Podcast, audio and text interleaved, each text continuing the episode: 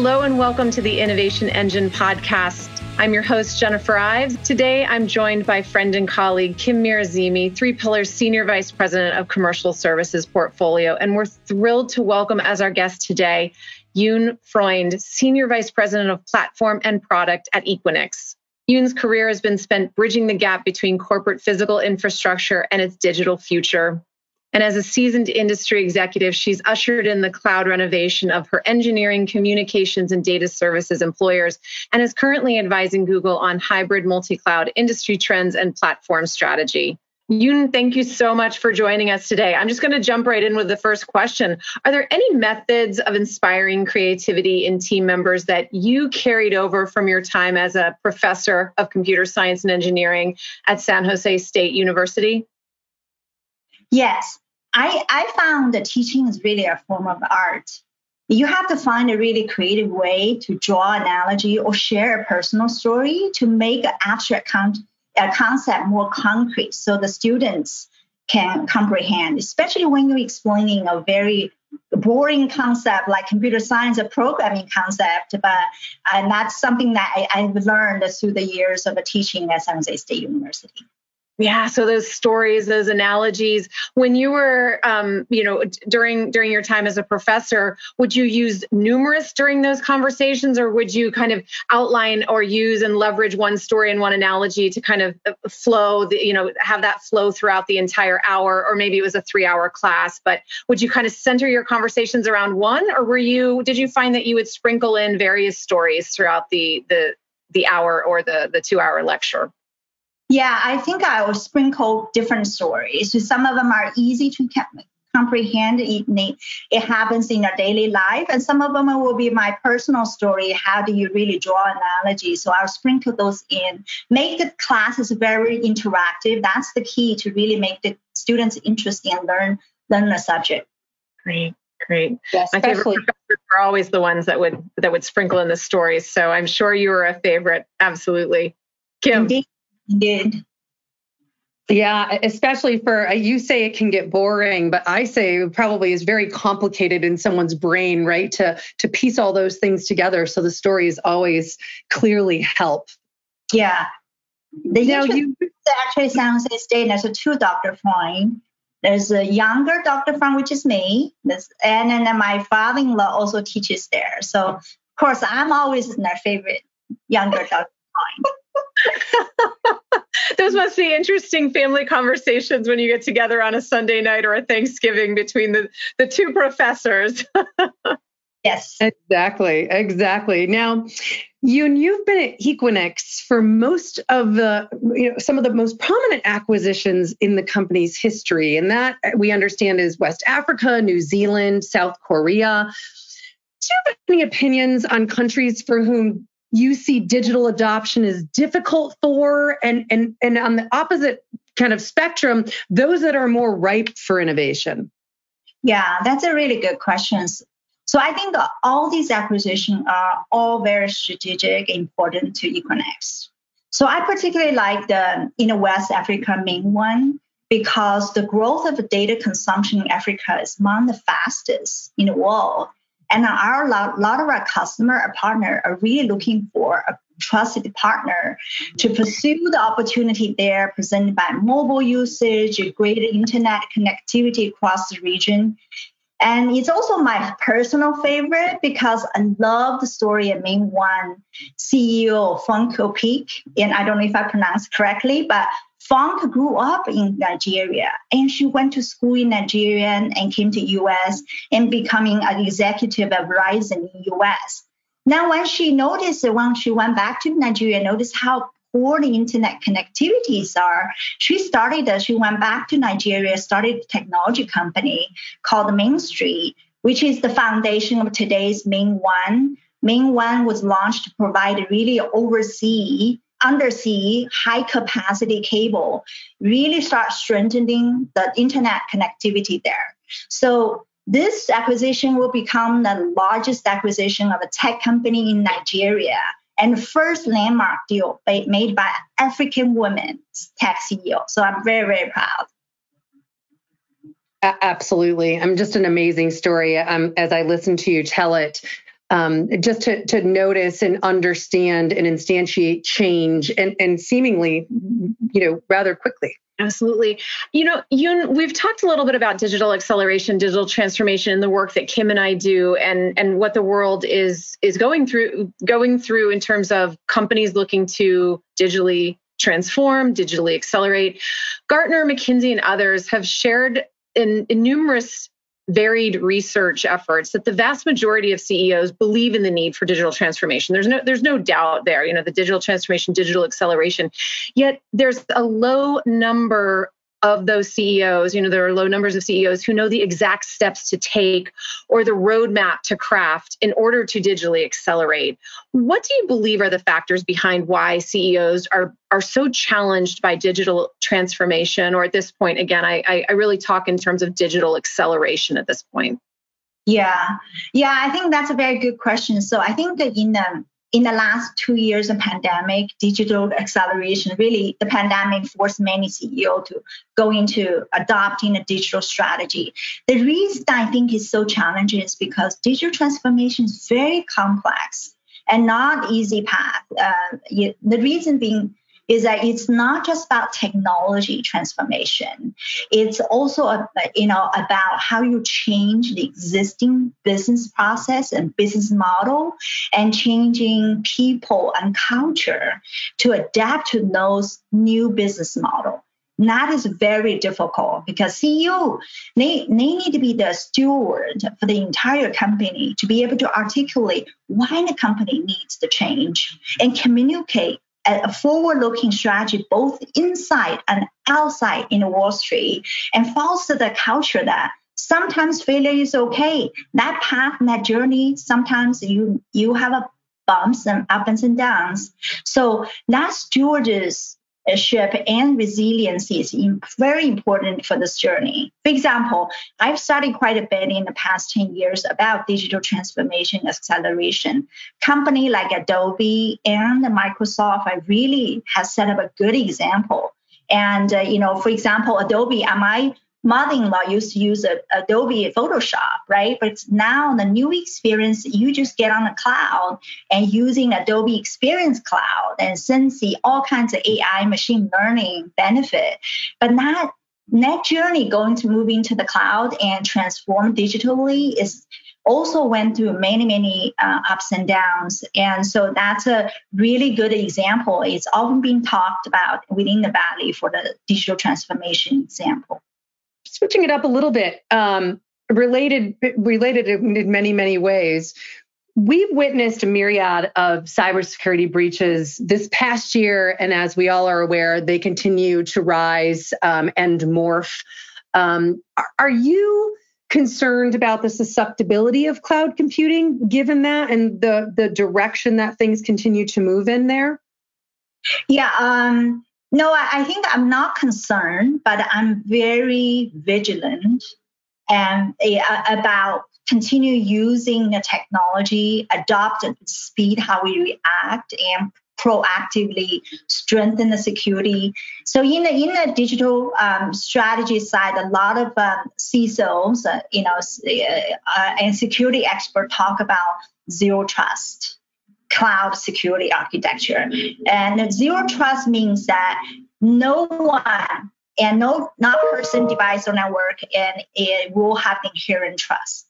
Everybody is uh, you know susceptible. So therefore, anybody who come into our perimeter wants to use our product, leveraging our data, all that, they need to first pass our, that, earn that first step to validate the identity, whether it's using the multi-factor authentication or different ways to authenticate them and making sure they have access to the data. And this is very much in contrast in the past, you know, with all the on-premise security model where it assumes that the bad actor is always the outside of the network and the good actor is inside. So we are the cloud, you know, in the, in the cloud world, everybody now is adopting the zero trust everybody needs to be authenticated everybody needs to be validated before they access anything so this is very critical not only in terms of a usage of the product but also even including the third party supply chain. All these are, you know, we need to start leveraging this kind of a first cloud first principle. So that will really help you to strengthen the cybersecurity um, in, in the cloud computing era. Yeah, I love that you said uh, what you said, and I love that you brought in supply chain, right? No preferential treatment for anyone. And we are actually seeing that as well. Uh, uh, really, really elevate now is the focus on what is potentially a very weak link of a supply chain that I don't think people had really really looked at in that level of depth and detail before, certainly in the forefront now. Um, I think it, it's definitely a trend um, that we're happy to see people are being and leveraging that vigilance and diligence around that as well. Absolutely. Yeah. And, and so keeping keeping on the, the topic of cloud, do you have any predictions about corporate adoption of of private public cloud services in let's say the next five years? Yes, absolutely. Yeah, I think we predict all companies going moving forward, they will adopt actually what we call the hybrid multi-cloud. I think in the next five years. I, am also sitting on a Google Cloud, um, you know, advisory board. So I advise them what's our hybrid multi-cloud trend and what are the Fortune 500, five, you know, uh, bigger IT companies trend, how they are leveraging some of the cloud technologies, really looking at, you know, um, some of this, uh, looking at the two years of pandemic, right? Everybody start accelerating, like you mentioned, Jennifer, about digital trend, uh, digital acceleration. So the first thought of digital transformation, oh, maybe we just move to the cloud, public cloud, whether it's uh, Google, Amazon, or uh, Microsoft. Uh, you the, the one, there is one advantage of doing that because it really help you modernize your digital infrastructure quickly. You can use API, you can use Terraform to quickly bring up your infrastructure, bring down your infrastructure instead of your own IT uh, department within your own campus building up that physical rack and stack, physical infrastructure. However, you know, uh, um, Equinix sits in the neutrality. Really, we are neutral to all, whether cloud service provider or private data center. We also see a big trend that customer really want to leverage private cloud to run a critical application within certain region because of uh, data security, GDPR, privacy issue, or they want to run some of the application within closer to that uh, user so that they can have the great latencies and performance. So we see that trend is also. So that's why it's a combination of both public cloud and private cloud in conjunction to really deliver the best experience and the most secure application to the end user. Fascinating. We're starting to see a, a, bit of, of that as well. So fascinating, especially from that that leveraging of the of the private cloud to run the critical applications and other pieces of the infrastructure. Thank you. Yes, especially in EMEA, in, in um, Europe, this trend is very very strict, you know, regional data compliance, and, and every company needs to meet. So that becomes more critical for uh, for each company think about that data strategy when it should be running network load in, in which which region. Excellent. We are to um, the speed round portion of our episode, and some these are some of my favorite questions. We ask all the same questions of all of our guests for the last many years that we've hosted the podcast. So I'm going to start with the first speed round question, Yun. What is your favorite piece of technology? Peloton tell me a little bit more about that. I also have a Peloton. I love it. What it? How do you love to use it? And and uh, how, how, does the technology kind of enhance your life, or or how did the technology make you say Peloton so quickly? Yeah, but I, I think that the reason is that I've been going to the gym and exercise fitness center for the last 25 years. So, but pandemic, when pandemic came, I just couldn't go. So therefore, my health and, and fitness really went down to heal. So and then I discovered Peloton and I they created such a great community. Every morning I'm looking forward to get on the Peloton, do a little bit of cycling, do some weight training. They have such a great community and a different variety of program. So that's one thing I told my husband that I'm looking forward to every morning. And you know, before I got on the get on a 12 hour Zoom in front of the computer. You jump on your Peloton, or do you also use the app for other? You mentioned the weight training. Have you ever used it for running or even walking? They, they have such they have such great options yeah. via their app. Yes, I whenever I travel, I don't have my shoes with me. I always just do the treadmill run. And then the other thing I use is the meditation you know, before I go to bed, I always listen 10 or 15 minutes meditation really quickly put me to sleep. I, I love it. Yeah, excellent. I love that. I'll take that one. I could use meditation to go to sleep. yes. Um, all right, Yun, over to me. Uh, what was, I'm curious about, what was your first interaction with technology or what was your first memory around tech? Yeah, my first memory is really, I, um, in 1985, I went to Beijing University, where, which is one of the best universities in, in, in China. So it was the first time I witnessed the mainframe computer. Back then, I had to get a little ticket to get a two hour slot to get into the mainframe computer and then write my very first calendar program. So that was like, it was such an awesome experience. It's still today imprinted in my mind. I love it, and, and it's funny. I, I, worked for one of my old companies was was a big mainframe company, and and and the, the motto was the mainframe is is never going to die because it is so consistent and it's such a workhorse. Um, I, that could be a whole nother conversation, but I, I love that story. Um, thank you for sharing it. Yes, Jennifer, on, absolutely. Staying on the the topic of technology, what's your most used app on your smartphone or your smart device? Yeah. Other than email, Slack, uh, news, yeah. maybe a news feed that you read, uh, you know, that you tap into often? Well, I you know just I, I think I used to I to TikTok for like three months. I felt like uh, quickly I felt like I, I got too addicted to it, so I deleted. So now I, I think in the past two or three years, New York Times subscription is my favorite. So every time mm, when I get up in the morning and night, I always read news. It was just such a wealth of uh, information. I that's now my favorite apps.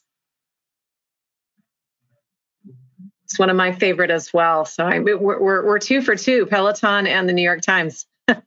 Yay!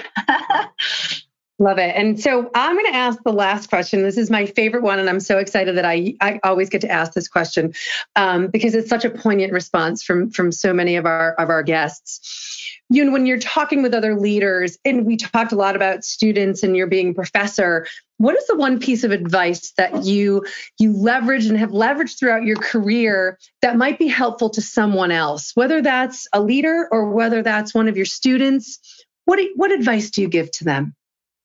Yeah, I mean, um, uh, I think the most important character and is to develop for everyone is is resiliency. People don't realize. I used to say, you know, in the early part of my career, I was just confidence, but that's sometimes it takes time to build up that confidence.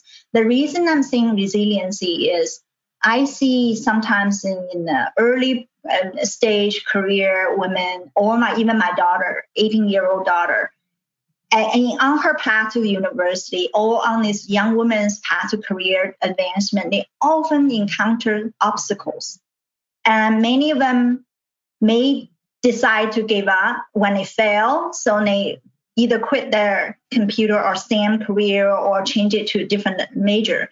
But I think the one, one thing I learned, even my path forward, I, I basically came to US 30 years ago with $80 in my pocket, speak no English. Now today I'm leading, you know, a, you know, a, a large organization building a technology for a great Fortune 500 company. So how that path is not easy. And then the, what it takes is that resiliency, perseverance. Don't give up. When you fail, doesn't mean next time you try you will fail. So get up and try it again. So that's you you succeed eventually. That's the advice I am actually sharing with my kids as well because I felt like the world is not easy sometimes. It's complex. You encounter a lot of obstacles.